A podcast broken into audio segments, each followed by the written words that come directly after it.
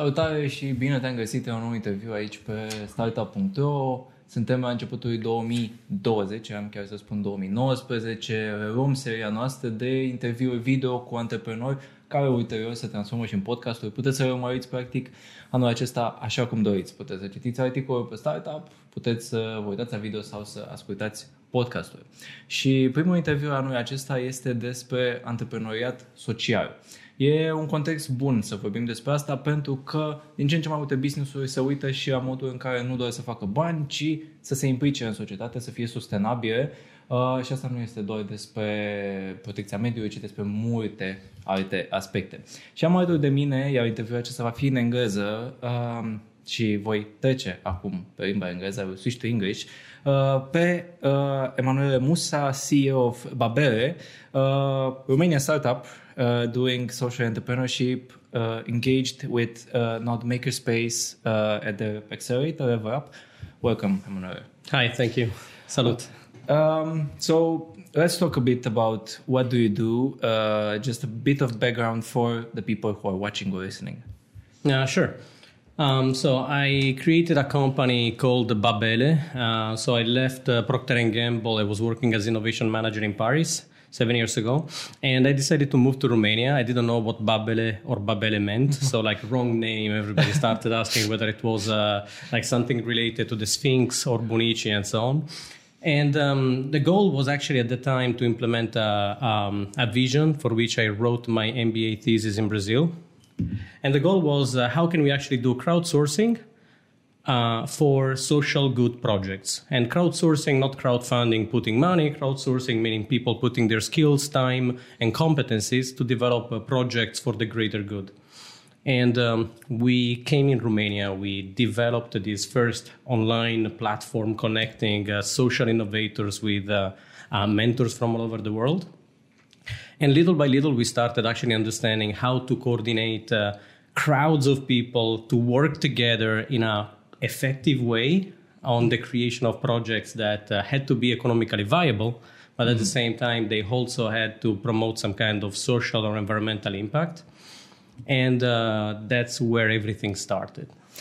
And how did the company change over the years? I mean, from the initial idea of connecting social innovators with companies, how did it change? What's doing today? So like, let's talk about the first pivot. First, we needed a revenue model, which helps. The main problem was the following, is that this was the period of the sharing economy. Everyone was trying to create a marketplace where someone could actually like provide something and someone else could actually like be exactly matched with who they need. And we were trying to do the same for social business modeling. I write something and you may be my mentor and give me feedback. The big problem was on how people understand mentoring.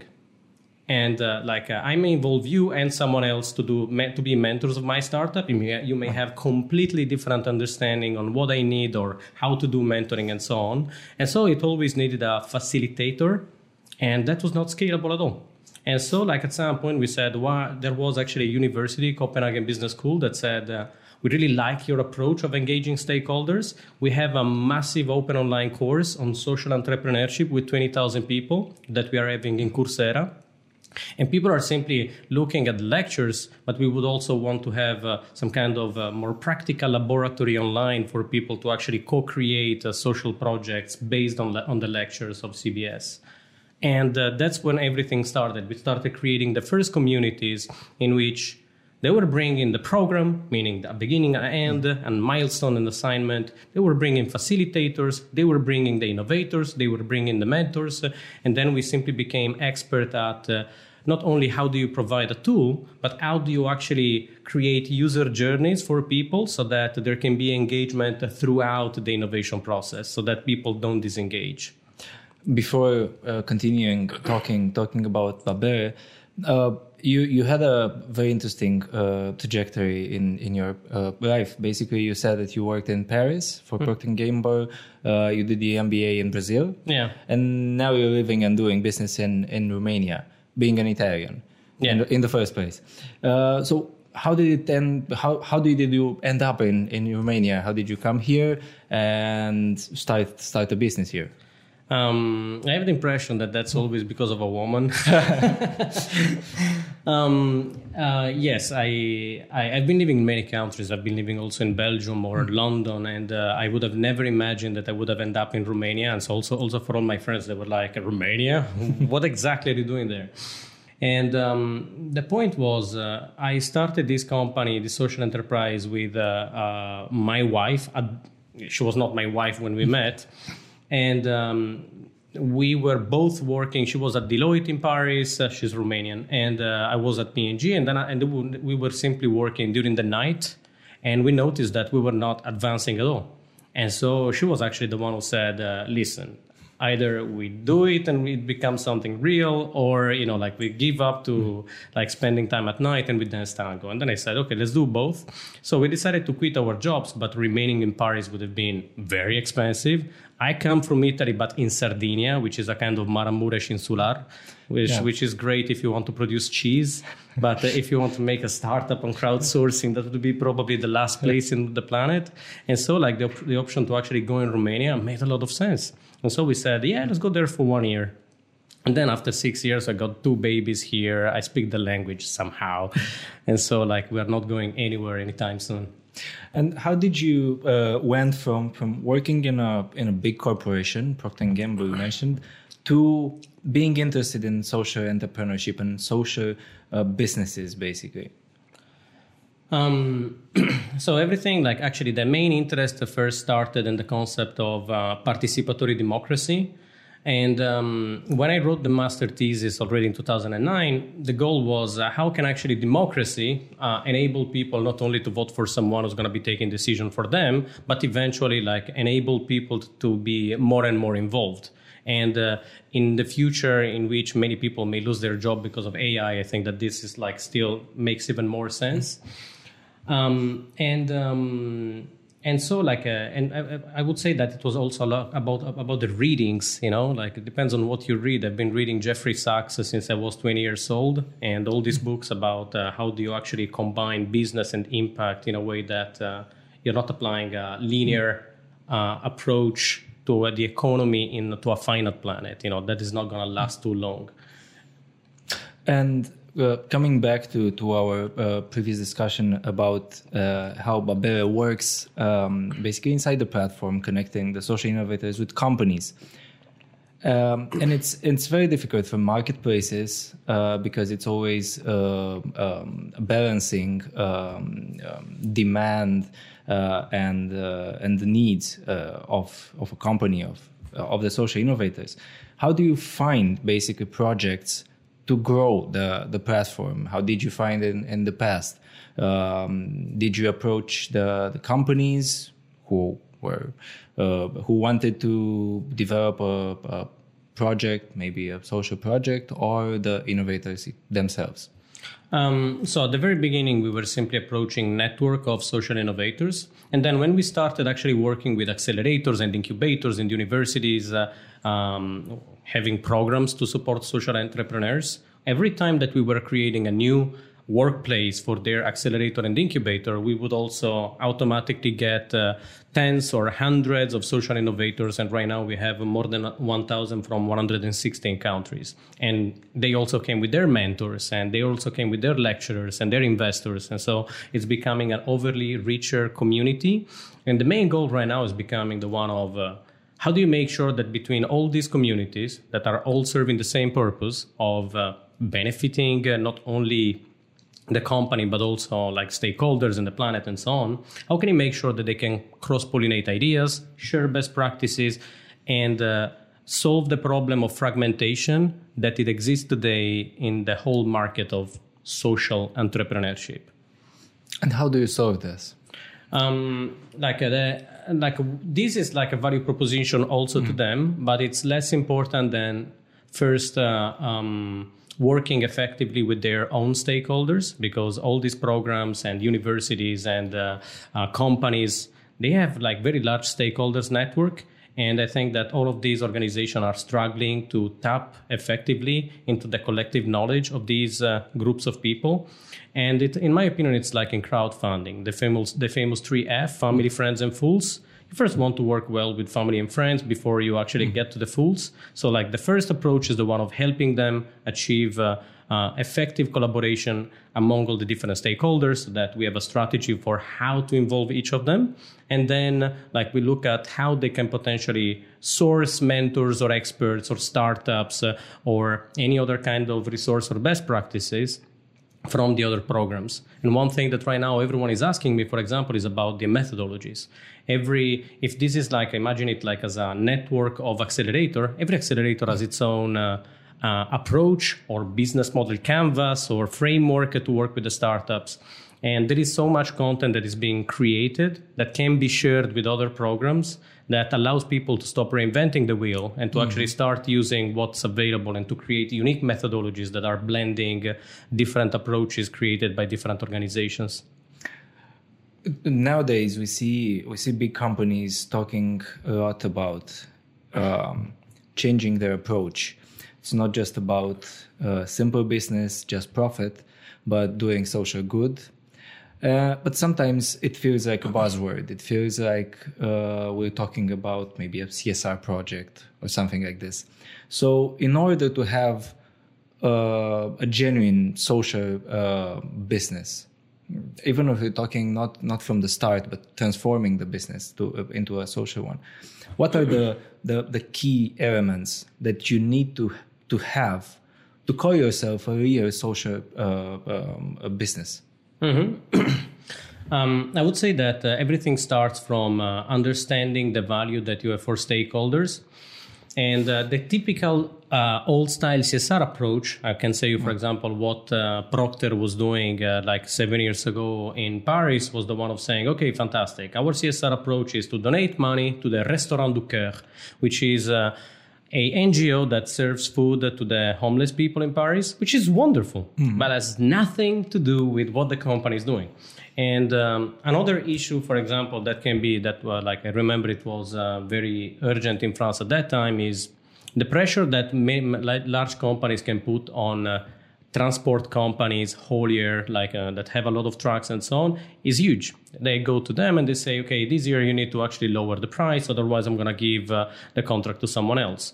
And so like many of these companies, they end up taking, for example, some Romanian hauliers that were paid below the minimum salary. So it was somehow disrupting the market for the sole interest of the company without looking at the impact that the company has in the whole value chain. And so I think that everything starts from the understanding that everything that you do has an impact or it's impacting you, like is impacting different stakeholders, and understanding how you actually want to work with these stakeholders. For example, like companies today like Ben and Jerry's that are working together with the producers of some of the flavors for their ice creams, or the same thing for Patagonia. I'm sure you know the brand. They are going beyond the production of bio cotton, and they are trying to really have a perfect fairness all along the value chain. Or, for example, a beautiful example, I don't know if you know, on the electronic industry, it's called the Fairphone. I heard about it. Yeah. Made with basically pieces that you know where they came from, not with conflict material that from Africa. Congo. Because nobody knows that 1 million people died in Congo in the past 10 years. So like simply to serve the columbite tantalite, which is one of those metals that you find in everyone's phone. And nobody's talking about that. And this guy said, okay, we're going to do like an Android phone that works perfectly like everybody else. But is going to be not using any kind of conflict material. We're going to be paying a fair wage to all the people working in China to produce this phone, because it would be impossible to produce it somewhere else at a competitive price point. And they are making sure that it is recyclable and as reusable, like all the parts, and as much as possible. And is really trying to be as conscious as possible in everything that they are doing. And I think that, you know, that's the very first starting point, you know, like start not looking at only you, but at the whole landscape as like the place where you should be having an impact. But I think that there's a pressure from people from maybe Generation Z as they are called, the young people, to know more about their products, the products they are using, where do they come from, who's making them, and what are the conditions of making them.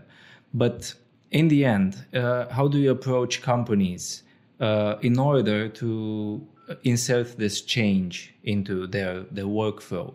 Because sometimes you can say, okay, we can do this the proper way, but the cost will be higher.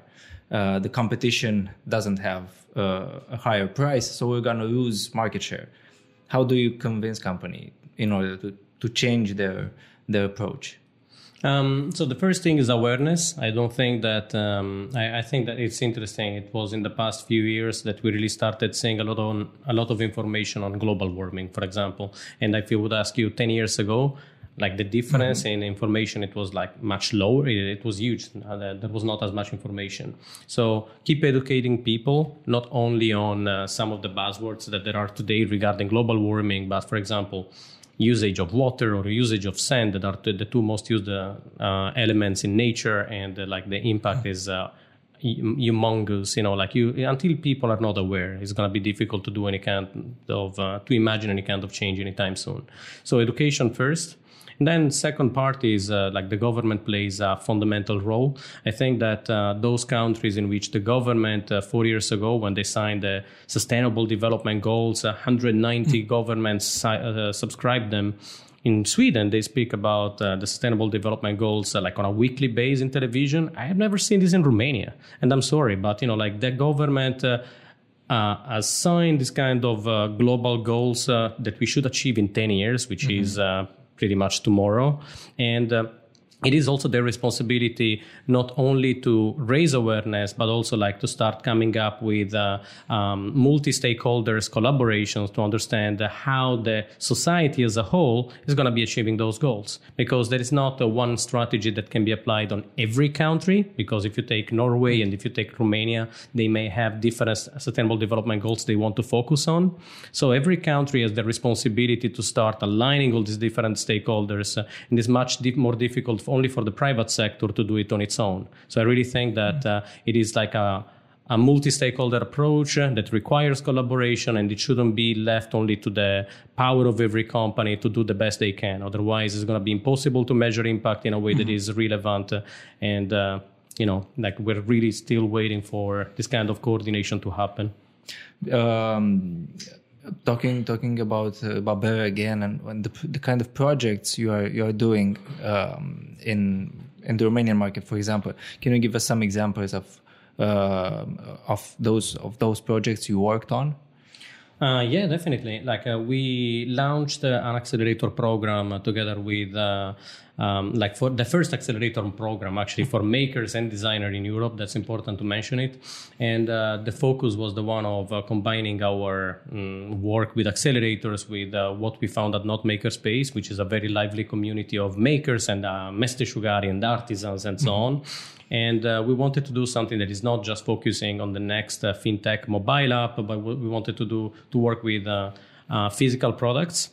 And it was a fantastic project that we developed together with Bosch and Bank of Transylvania, and the startups, we supported them throughout 9 months.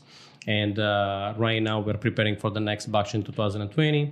And right now we started also creating social entrepreneurship programs inside large companies. So there is one that we're launching for a financial institution, and we're going to be involving their employees in first of all getting some more entrepreneurial education and supporting NGOs. And if I can be honest with you, I think that is the one of the most important lever in order to start transforming the company culture, because everyone is talking about self-management and reversing the pyramid and so on, all these kind of cultural change that are happening in many companies.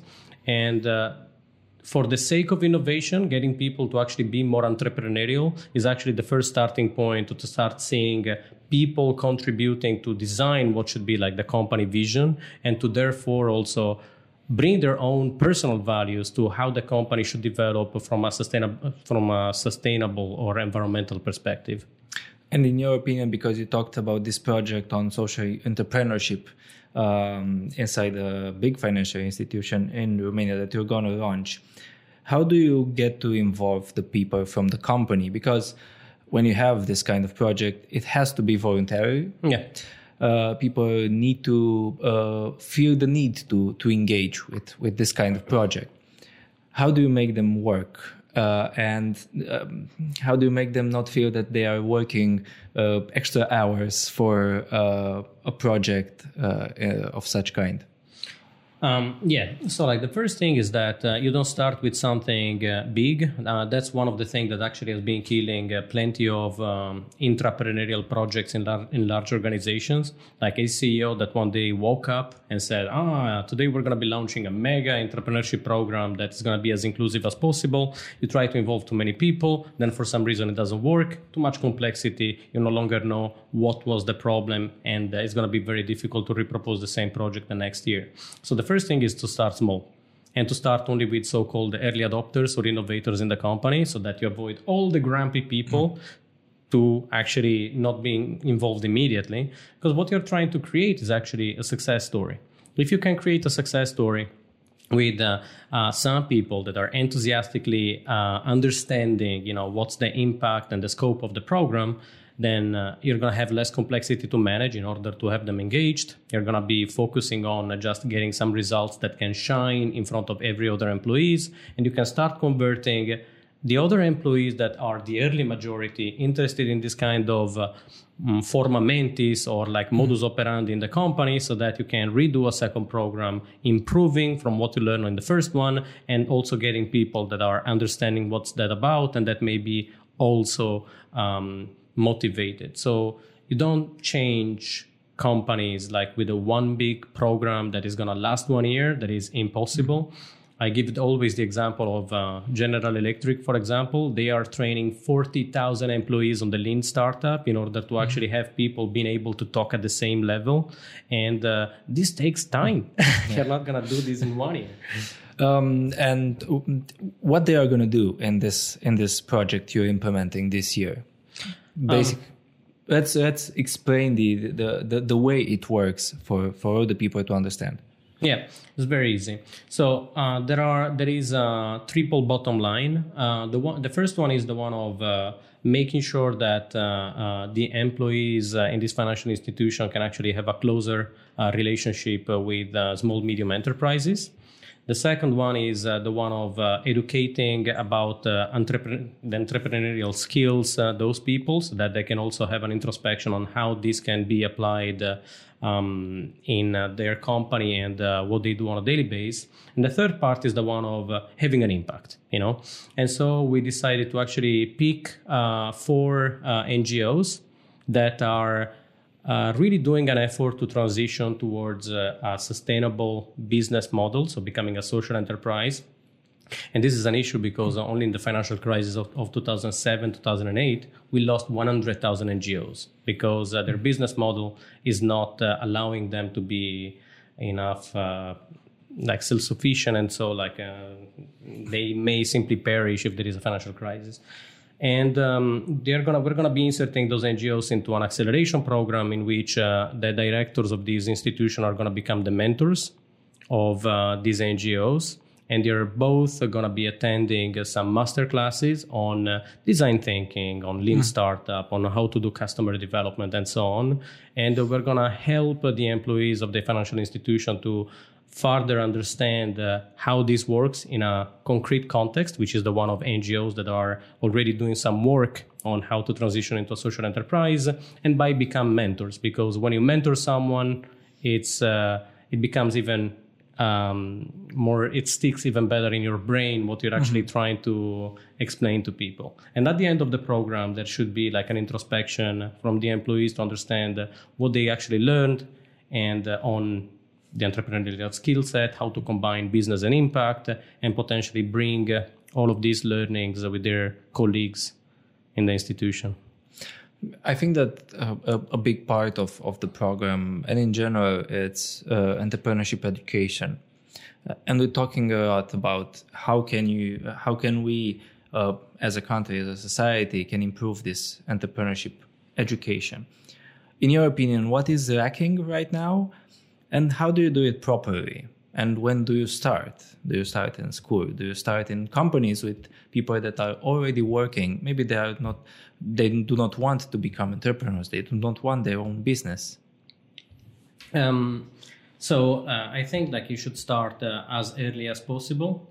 And the reason is like the beauty about the entrepreneurial education is that allows you to prepare for periods of uncertainty. And I think that nobody knows exactly how the society is going to look like in 2050, and having the capability of knowing how to adjust and reinvent yourself is going to be fundamental.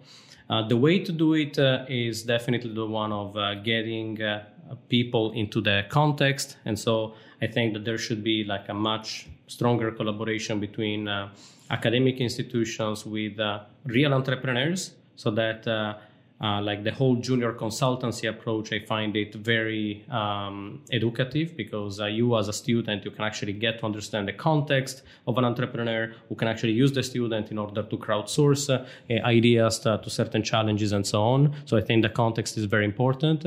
And most of all, enabling people to actually try the experience and really go through all the pain that means actually coming up with a wrong idea, having to change it and failing, and understanding that failure is actually okay. And I think that there is a big stigmatization of failure, like in most of the European countries, and that is making it difficult for young people to actually embrace the entrepreneurial career as one that could help them to fulfill their dreams. Have you had collaborations with universities, with the academic world in Romania or in Europe?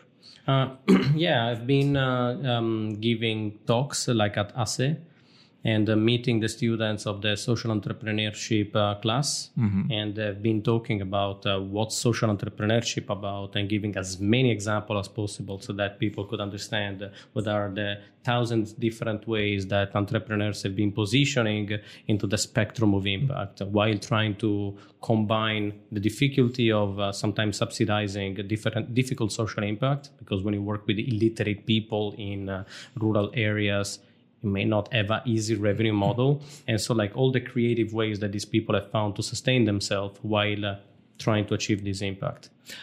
You talked about NGOs and trying to transform them into social enterprises. And from what you've seen, what are the main mistakes they are doing when developing the NGO? The wish of doing good is there, but in the end, as you said, most of them have problems getting funds, raising money. And what solutions do they have to have a more sustainable business model in the end? Yeah.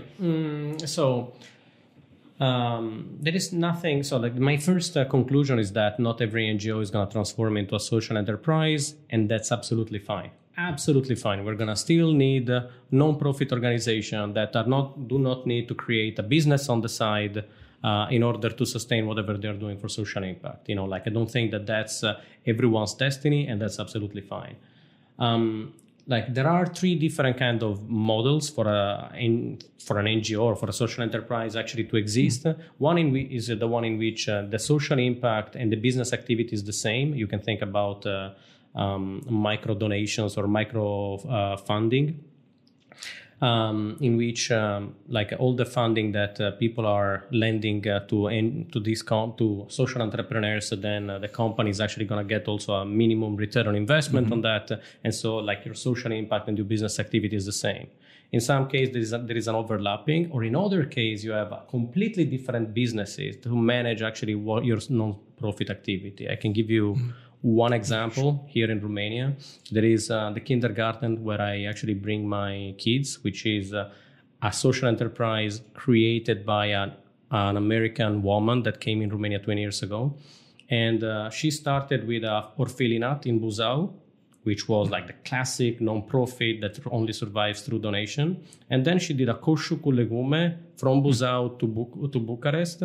And then she did like this kindergarten with a neo-humanistic approach, which are the two social businesses that subsidize the work that the Orfelinat is doing. So I think that it gets to have a lot of complexity in order to make sure that the Orfelinat can actually assist itself and can exist without just relying on donations. So I think that that's the major problem of all these NGOs, is that it requires a lot of entrepreneurial mindset to actually make it happen. And it requires resources because you're setting up or managing pretty much 2 or 3 businesses in this case at the same time. I think we don't actually think when we see an NGO that it's basically more complicated than a usual business. As you said, you have maybe 3 businesses in the same time that are supporting each other and are interconnected. Yeah. You mentioned about the accelerator you developed with Node Makerspace, called Level Up in 2019 for the makers. What are the plans for 2020? You said that you expect a new batch.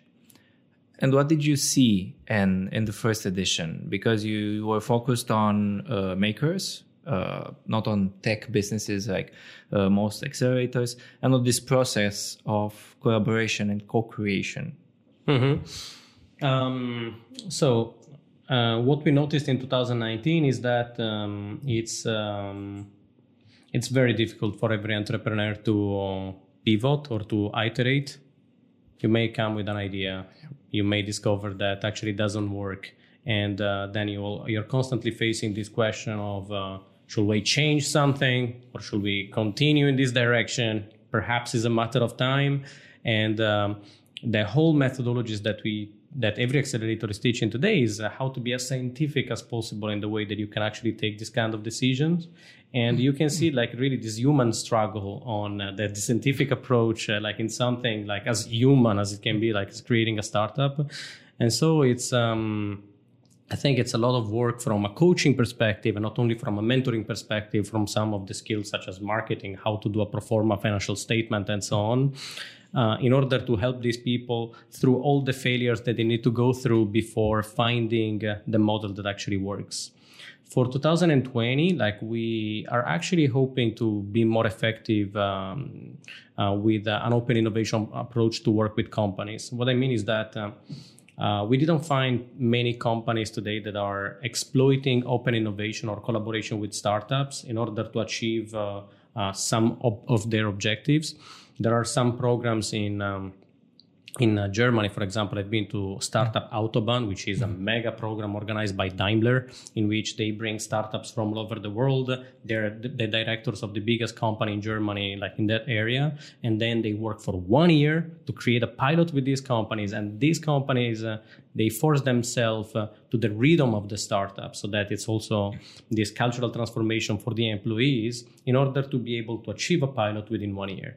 And that is beautiful. I think it's really powerful. I think that is is one of the levers to achieve cultural transformation. And in Romania, it's not happening enough. So right now, we're simply going to companies and proposing them the opportunity to adopt a startup for the next batch that may be in line with some of the objectives that they want to actually to follow. Mm. And it's going to be like our responsibility to find the right mix of startups that are like at a comparable stage of development and that serve the opportunity to work together with a major organization. Because I think that the goal is not only the one to make a startup investment ready, but if we could also find a potential partner that could be a great commercial partner for that startup to scale its business and impact, that would actually be the best win-win both for the corporate and for the startup and for us that we are coordinating this program. And how do you try to make the companies in the accelerators having mentors, giving them feedback, not to accept the feedback because it's not just accepting it, but understanding, because you go to an accelerator as a company and you have 5-10 mentors that give you feedback. And maybe the feedback is totally different. How do you navigate to all this feedback just to have the right idea where to go to your business? I think it depends on the natural hierarchies that you have on each topic. For example, I can talk about business modeling. I may be the worst person possible to talk about taxation or to talk about a legal entity. And so it's always about understanding, first of all, the role between the mentor and the industry expert, in which the mentor should be a person humble enough to say, to guide you throughout the journey and to help you connecting with the right people, not having an answer for everything. Mm-hmm. This is like, unfortunately, what many people understand of mentor. Like they see themselves as a demiurgo, like, and instead there should be all these industry experts that you actually call in at the right time whenever you have a specific question regarding a topic. So I think that is the main role that the accelerator facilitators they play in order to coordinate this crowd of people, all willing to help the startups, but also understanding what's the specific role that each of them play.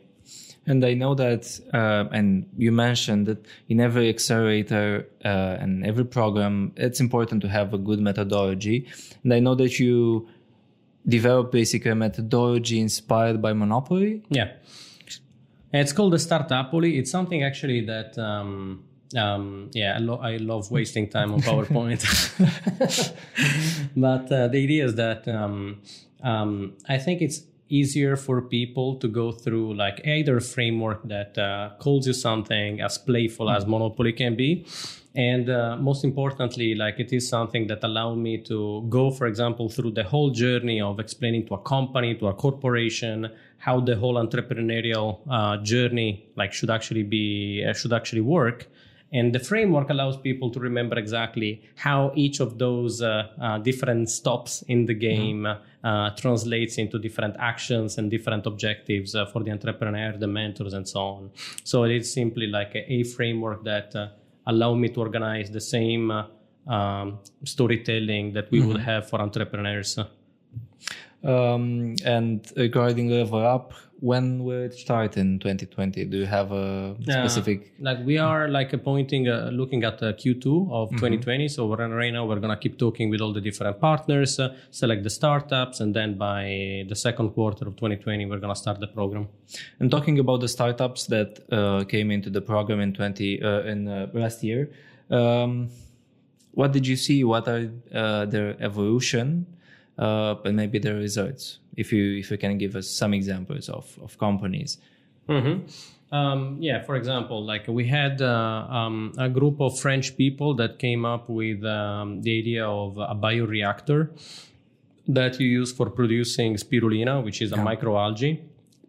And it's considered by the UN, one of the superfood that they give to astronauts, the people from NASA. So it's one of the healthiest things that you can possibly have. You can't find it fresh at the supermarket because it expires in 48 hours. So they made something that everyone can have at home. And every week you harvest your fresh spirulina and you mix it with whatever food you're cooking.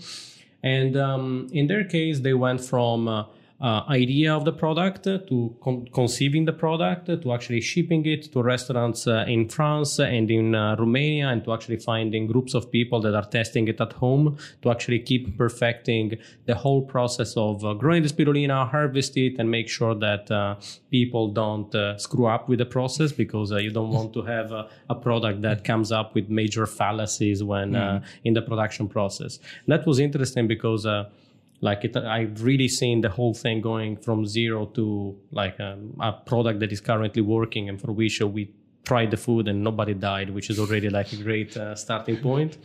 Or, for example, a student from the University of Design in Bucharest, she came up with a cutlery set for arthritic people, which is something that there are other solutions in other parts of the world. In Romania, nobody's treating it because those solutions are very costly, and there is not really a promotion of the products for this kind of disease.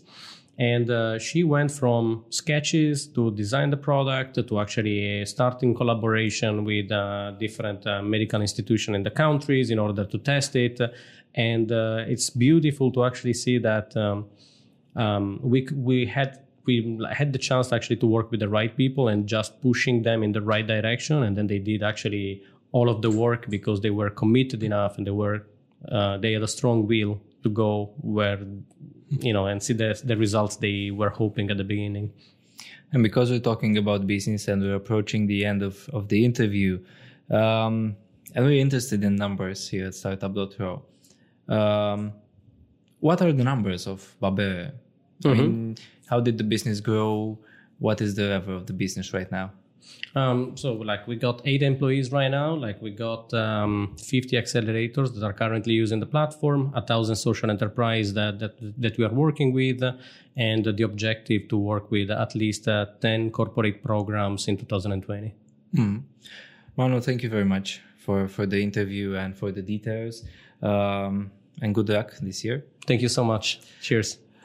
Vă mulțumesc că ne-ați urmărit, am trecut acum din nou pe română în această discuție despre cum pot companie să se implice, să fie mai responsabile și până la urmă să aibă și profit, să facă și bine. Eu am fost Vlad Andriescu, ne găsim pe Startup.ro.